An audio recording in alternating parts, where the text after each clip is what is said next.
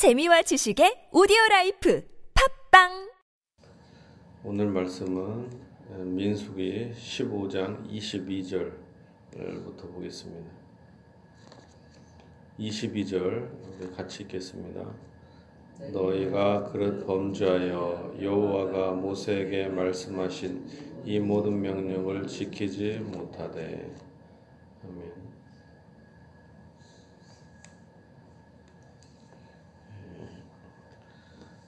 너희가 그릇 범죄하여, 그릇 할 때 여기서의 그릇은 이렇게 의도적이지 않게, 이런 뜻입니다. 영어로는 unintentionally, 그래서 의도가 없는, 그러니까 실수로 뭐 이런 식이죠.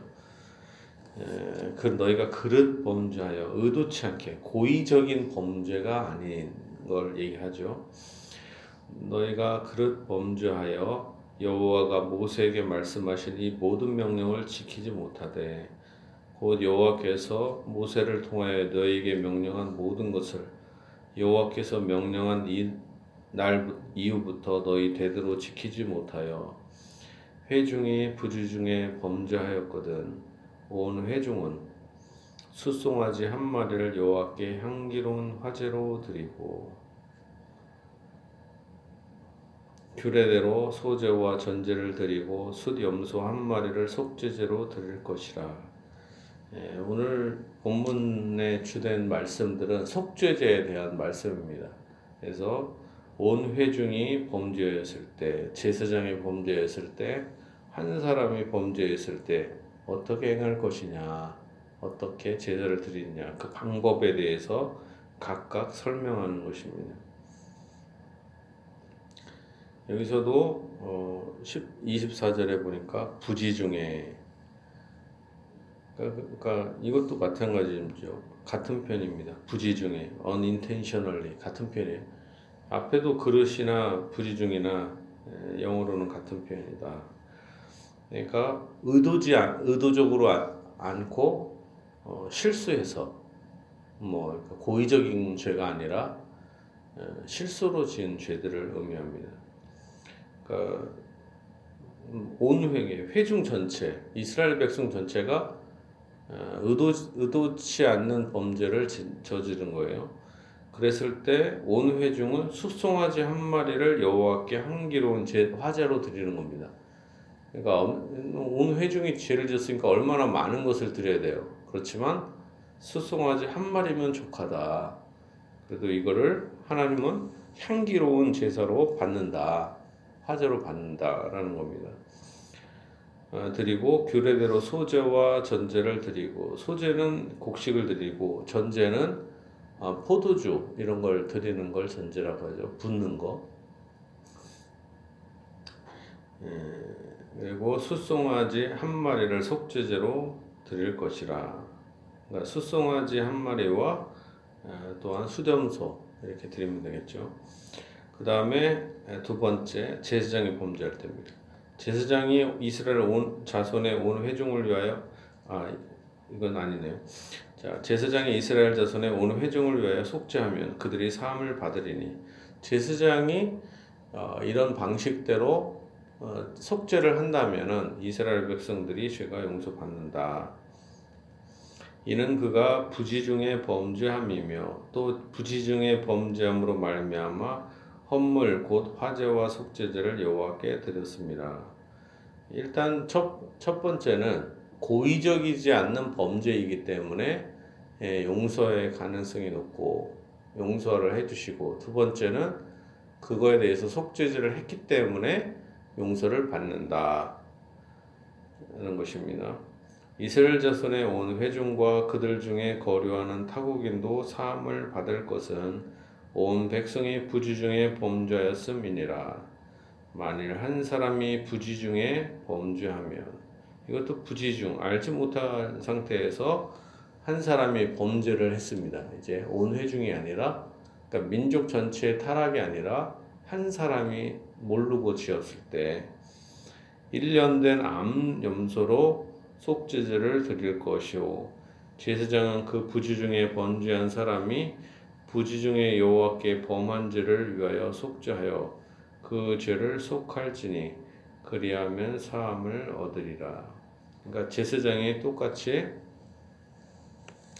이 사람을 위하여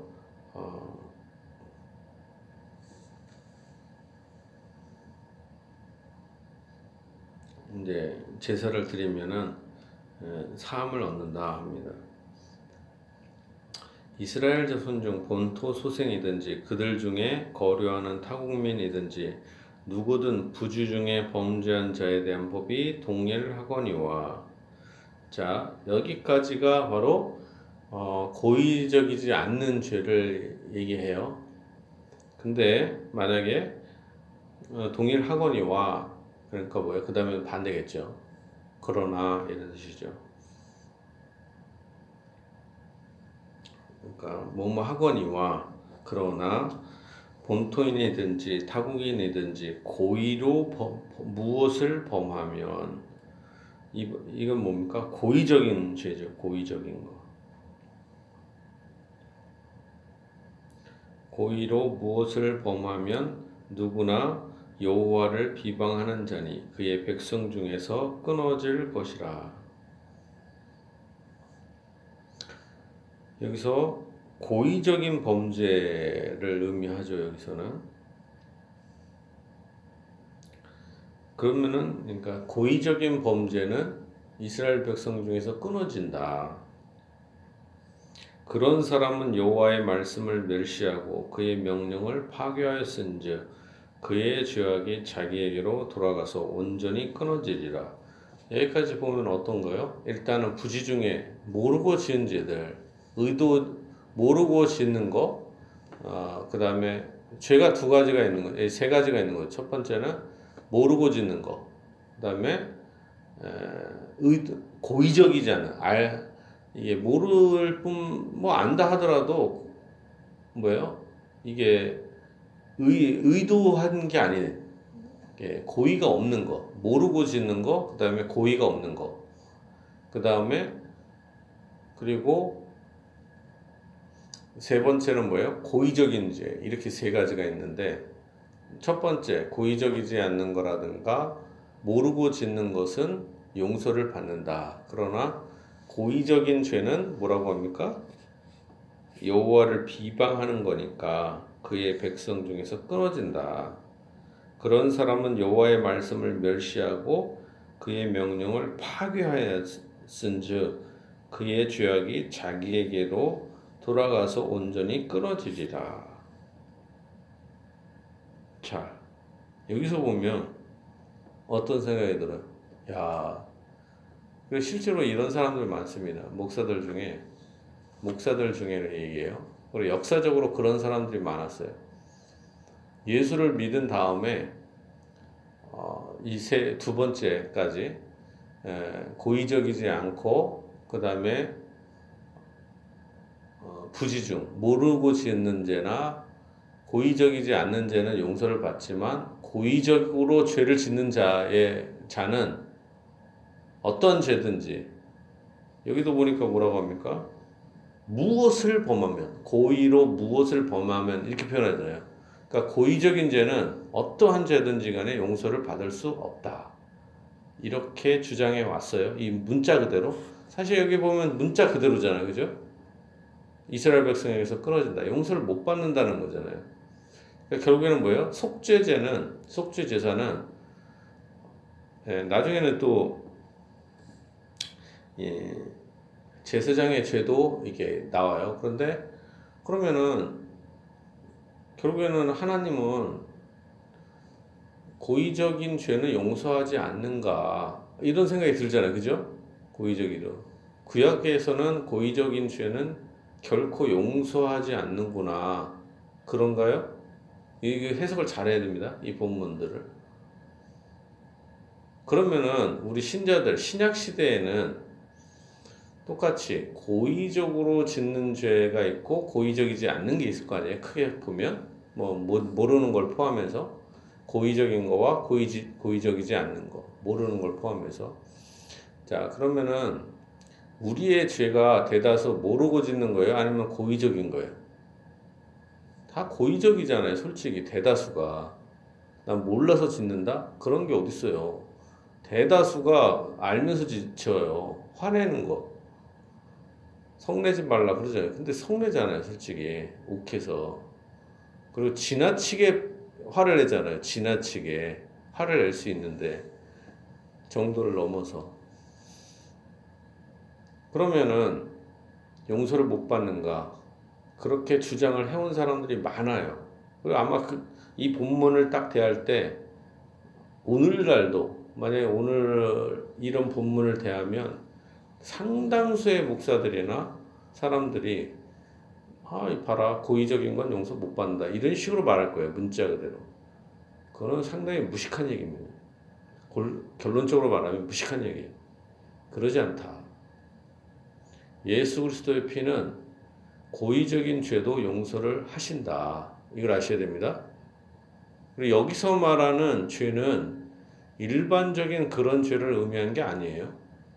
일반적인. 그리고 여기서 고의는 고의라고 할 때의 고의는 일회성의 고의를 얘기하는 게 아니고 하나님을 떠나서 완강하게 계속 쭉 이렇게 있잖아요. 인격적으로 범죄하는 걸 의미합니다. 이게 완전히 알면서 계속되게 이렇게 가는 거 있잖아요. 쭉. 예를 들면 신천지 이만희 자기가 성령이라는 걸 알아 성령이 아니라는 걸 알아요, 몰라요? 알죠. 고의적이죠. 박태선이나 문선명이 이런 사람들은 뭐예요? 자기가 성령이 아니고 그리스도가 아니라는 걸 알아요, 몰라요? 알죠. 이런 걸 근데도 계속 그러고 가죠. 그게 뭐야? 고의적인 거예요. 고의적인 겁니다. 근데 우리가 일반적으로 범하는 이런 대다수의 일명 잡다한 범죄는 일명 잡범이라고 해요. 잡범. 잡범죄는 하나님이 고의적이라도 용서하십니다. 그런 거 있잖아요. 성령 해방죄와 같은 죄를 의미해요. 여기서 말하는. 그런 거는 결코 용서를 받을 수가 없는 것입니다. 예수를 믿고 짐짓 범죄에 따라서 짐짓이라는 단어가 나오잖아요. 짐짓이 뭐예요? 고의적으로 이런 뜻이에요. 그 번역이. 너희가 성령을 받은 이후에 짐짓 범죄하면 이럴 때 짐짓은 고의적으로 이래요. 여기서 말하는 그 고의를 우리가 말하는 일반적인 욱해갖고 욕하고 싸우고 막 이런 고의를 얘기하는 게 아니고 의도적으로 배교를 하고 막 그런 거 있잖아요. 일제시대 때나 예, 그런 것도 많이 용서를 받는데 자기가 뭐예요? 예수를 믿는다고 하면서 우리나라 사람들이 신사참배를 적극적으로 했을 뿐만 아니라 오히려 주기철 목사, 한상동 목사를 더 핍박하고 고발하고 그런 놈들이 있어요. 그거는 뭐예요? 그건 상당히 고의적이잖아요. 이게 계속 쭉 회개하지 않고 그 연약해서 신사참배를 하는 것과 진짜 예? 일본의 신이 진짜 태양신의 아들이다 뭐 이런 식으로 믿으면서 이렇게 하는 거와는 전혀 다른 거잖아요. 이게 연약해서 배교를 할 수 있겠죠. 연약해서. 그러나 믿음으로 배교를 하는 건 전혀 다른 거잖아요. 이건 예수님이 하나님의 아들이 아닌 것으로 믿고 이게 배교하는 거랑 연약해서 하는 건 전혀 차원이 다른 겁니다. 이게 여기서 이것을 일반적인 우리의 잡범죄에 대해서 고의로 해석하면 엄청나게 위험한 해석이에요. 목사들이 그런 식으로 하면은 목사들도 그런 거예요. 자기들도 알면서 짓잖아요. 솔직히. 안 그래요? 그런 설교를 하는 목사도 만약에 고의적이 짓는 죄는 용서를 받지 못합니다. 여러분들 고의적으로 죄 짓지 마세요. 이런 식으로 설교를 했다고 쳐요. 그렇게 말하는 목사는 고의적인 죄를 안 짓겠어요? 생각해보세요. 그런 놈들이 더 많이 져요. 벌써 뭐예요? 고의적으로 거짓말을 하고 있는 거잖아요. 그렇잖아요. 고의적으로 알면서 자기들 자신이 고의적으로 죄 짓는다는 걸 알면서 그렇게 거짓말로 설교하는 거 아닙니까? 그럼 자기들도 용서를 못 받겠네. 그렇죠. 용서를 못 받으니까 그런 설교를 하겠죠. 그런 게 아닙니다.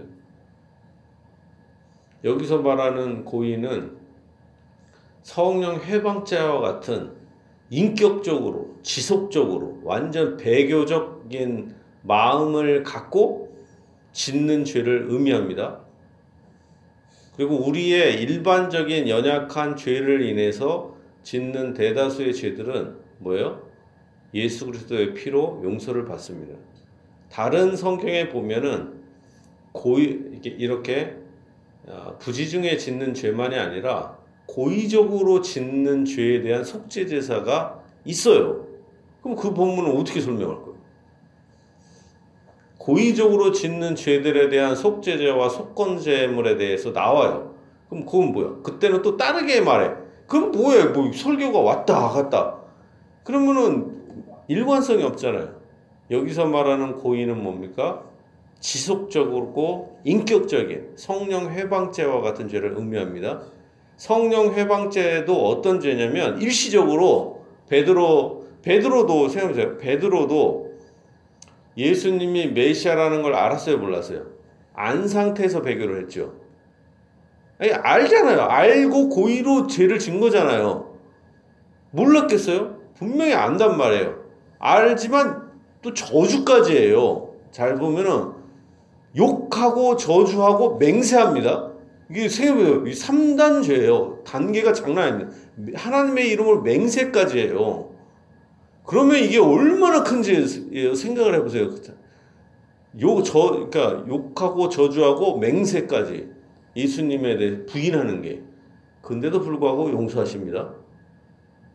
이로보다 더 큰 죄가 어디 있겠어요? 그렇게 인격적으로 하나님의 예수님의 사랑을 받는다. 그렇지만 용서를 하셨다.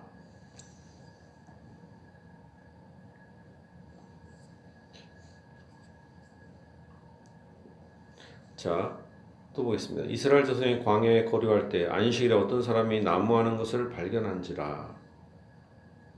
그 나무하는 자를 발견한 자들이 그를 모세와 아론과 온 회중 앞으로 끌어왔으나 어떻게 처치할는지 지시하심을 받지 못한 고로 가두었더니 여호와께서 모세에게 이르시되 그 사람을 반드시 죽일지니 온 회중이 진영 밖에서 돌로 그를 칠지니라. 온 회중이 곧 그를 진영 밖으로 끌어내고 돌로 그를 쳐 죽여서 여호와께서 모세에게 명령하신 대로 하니라.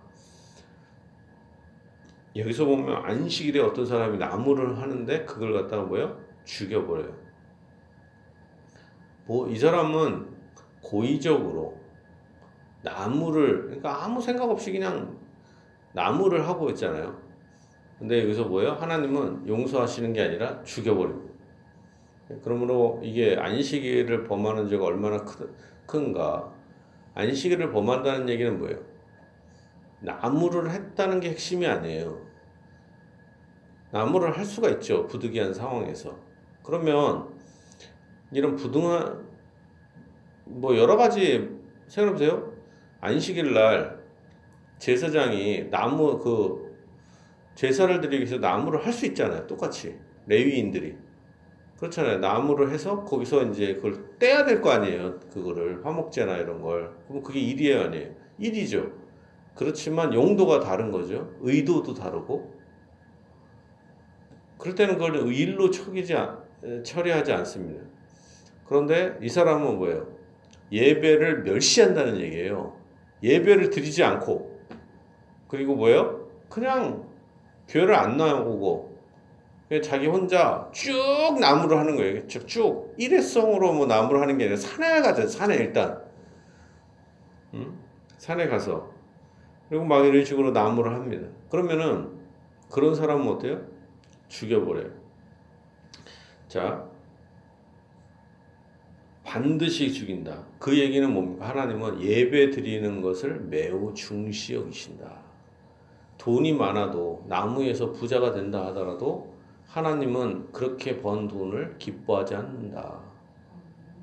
비록 가난해도 하나님을 섬기면서 주일 성수하는 걸 기뻐하시고 복을 주신다. 얘기를 하죠. 온 회중이 곧 그를 밖으로 끌어내고 돌로 그를 쳐 죽여서 여호와께서 모세에게 명령하신 대로 하니라. 여호와께서 모세에게 말씀하여 이르시되 이스라엘 자손에게 명령하여 대대로 그들의 옷단귀에 술을 만들고 청색끈을 그의 술에 그 귀에 술에 더하라. 이 술은 너희가 보고 여호와의 모든 계명을 기억하여 준행하고 너희를 방종하게 하는 자신의 마음과 눈의 욕심을 따라 음행하지 않게 하기 위함이라. 그러니까 이스라엘 자손들의 옷은 다른 민족과는 다르게 그들의 끝에 술을 단다 이렇게 표현합니다. 술이 뭐예요? 술? 예를 들면 염소 수염 같은 거 있잖아요. 염소 수염 그런 것들로 이렇게 쭉 된 그 우리의 뭐라 그래요? 놀이개? 하여간 뭐 그런 것들 있잖아요. 예전에 여자들이 이렇게 한복에 달고 다녔던 거 있잖아요. 예전에 그런 것들을 술이라고 합니다. 그래서 이렇게 막 이렇게 가는 천으로 이게 가는 천이 아니라 실로 막 돼갖고 그런 것들을 달고 있는 거예요. 좀 약간 품위가 있는 거죠. 품위 있게 그것을 다는 그 뒤에 술을 만드는 그 이유가 뭐예요? 그 술을 만드는 이유가 바로 그들의 좀 거룩한 백성이라는 거죠. 그걸 보고 아 나는 천박한 저런 이방인과 다르고 우리는 좀 더 품위가 있다. 술을 갖고 있으면 뭐예요? 아 그거는 좀 귀부인과 같은 사람들이 갖고 있는 거잖아. 이렇게 한복만 입고 딸랑딸랑 다니는 게 아니라 뭔가 그런 걸 술을 딱 갖고 있으면 뭔가 품위가 있어 보이잖아요. 바로 그렇다라는 거죠. 그리하여 너희가 내 모든 계명을 기억하고 행하면 너희의 하나님 앞에 거룩하리라. 나는 여호와 너희 하나님이라. 나는 너희의 하나님이 되려고 너희를 애굽 땅에서 인도해 내었느니라. 나는 여호와 너희의 하나님이니라. 하나님의 말씀은 뭐예요? 하나님은 왜 이렇게 부지중에 짓는지에는 용서하시지만 고의적으로 뭐예요? 고의적으로 이 본문을 봐도 뭐예요? 고의적으로 하나님을 배반하는 걸 의미하는 거죠. 하나님의 의도는 이스라엘 백성을 구원하셔서 하나님의 백성이 되게 하려고 하는 거잖아요. 근데 안식일날 하나님께 예배드리지 않고 하나님을 배반해서 그냥 세상에만 빠지고 있고 그리고 또 이게 거룩하게 안 살아요. 술을 안 달고 세상과 똑같이 살면은 이 하나님이 우리를 구하는 목적이 안 나타나죠. 하나님은 우리가 하나님 백성으로 살면서 복받기를 원하는 주일 성수를 하는 목적은 자기가 예배 받으면서 예배를 통하여 뭘 주시려고 해요? 복 주시려고 우리를 괴롭히려고 하는 게 아니라 안식일날 일을 할 수가 있으면 돈 더 많이 벌 수 있잖아요. 그리고 뭐 한데 그게 아니라 오히려 이들의 건강도 챙겨주시고 이들의 마음의 평강도 주시고 또한 주일날 쉬면서 가족들이 함께 예배드리고 하나 그 시간 외에는 우리가 함께 가족이 있을 시간이 없을 수도 있잖아요. 사실은 그러면 가족을 만날 수도 없고 그리고 사람들도 잃어버리게 되잖아요. 패턴도 잃어버리고 그러니까 한 하나님을 모시면서 복 받으라고 이렇게 한 것입니다. 그래서 오늘 말씀 전체적으로 볼 때는 이렇게 고의적으로 짓는 죄 이거는 뭐예요? 하나님을 배반하면서 의도적으로 지속적으로 이런 자들은 안타깝게도 하나님 백성에 끊어진다. 그러나 반대로 하나님 앞에 나아가는 자에게 하나님께서 하나님이 되어주시고 복을 내려주신다라는 것입니다. 진실로 하나님께서 여러분의 하나님이 되어주시고 여러분의 아버지가 되어주셔서 여러분의 모든 것, 근심과 걱정과 물질과 모든 것을 챙겨주시고 넘치게 복주시기를 예수님의 이름으로 축복합니다.